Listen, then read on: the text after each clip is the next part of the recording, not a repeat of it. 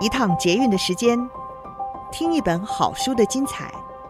林尔祥为您朗读。您好，欢迎您再次的收听《天下好读》，我是林尔祥。今天我们想要来分享的这一本好书以及书斋的内容，我相信您会很关心的。也就是我们常常觉得，过了二十五岁之后，就好像很难像年轻时候那样成长。或者是学会新的事物，对不对？其实并不是如此呢。有一项研究显示呢，只要改变面对事物的方法，即使过了二十五岁，仍然能够和儿童或者是二十五岁以前的年轻人一样，甚至拥有更好的成长空间哦。那么这本好书是史丹佛大学最强身心锻炼术，连接大脑与刻意练习。长时间工作也能够快速消除疲劳，不累积压力，强化成长心态，持续最佳的表现。作者呢，就是山田知生先生。山田知生呢，是斯坦福大学运动医学中心的首席运动防护教练，他现在是斯坦福大学体育医学办公室的副主任，也是这个大学的运动教练。二十四岁之前曾经是专业的滑雪选手，二十六岁留学美国桥水州立大学，专攻运动训练，之后在圣荷西州立大学研究所取得运动医学以及运动管理的硕士资格。两千年在圣克拉拉大学担任运动教练，二零零二年就任斯坦福大学的运动防护教练。在斯坦福大学体育医学办公室有十九年的临床经验，也是这所大学任职最久的运动教练，先后负责过棒球、男子篮球、高尔夫、游泳队的训练。二零零七年就任体育医学办公室副主任之后，在临床开发上有很大的贡献，也参与课程的改革。今天我们书斋的内容就是破解时间密码。大脑可以更强大。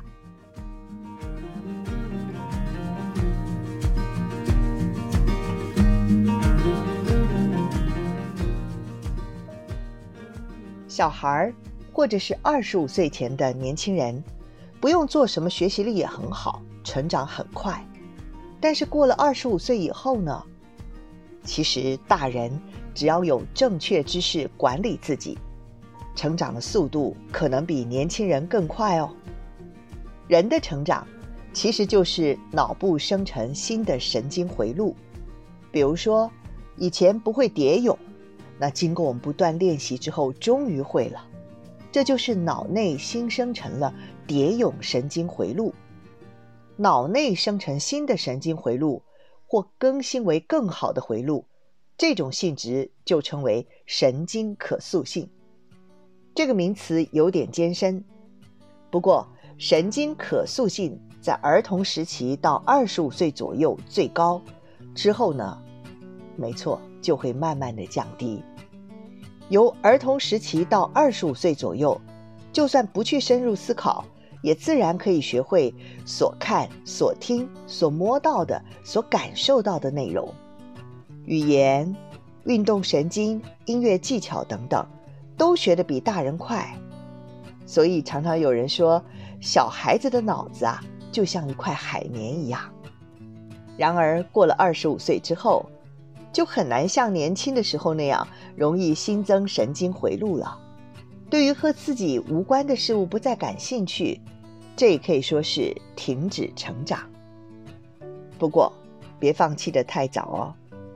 人一直到人生的最后一天都有成长的机会，由出生到二十五岁左右，放着不管也容易学会新事物。但过了二十五岁左右，是不是就没有办法再学会新事物了呢？并不是如此。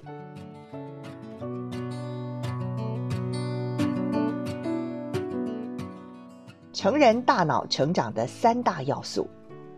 斯坦福大学教授纽森数十年来的研究显示，只要改变面对事物的方法，即使过了二十五岁，仍然能够和儿童或者是二十五岁以前的年轻人一样，甚至拥有更好的成长空间。在二十五岁之前，学习新知是人的本能，就算不用刻意练习，人也会自然而然地学会许多新知识。然而，成人会因为大脑偏爱简化的机制，尽可能选择已知的事物，排斥变化。为了不受限于大脑本能，成人更需要有意识地专注行动与休息。成人大脑成长的三大要素：第一，自主意志，想记住什么？为什么要记住？记住后会有什么改变？第二，专注力，一天要努力多长的时间？总共要努力多长的期间？第三，犯错与休息，犯错的时候就加以修正，适度休息，由错误中学习。如何避免犯错？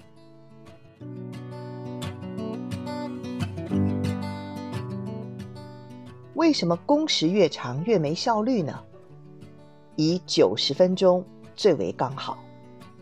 就算我们睁着眼在工作，大脑内部还是会启动超昼夜节律，大约九十到一百分钟，大脑就会进入休息状态。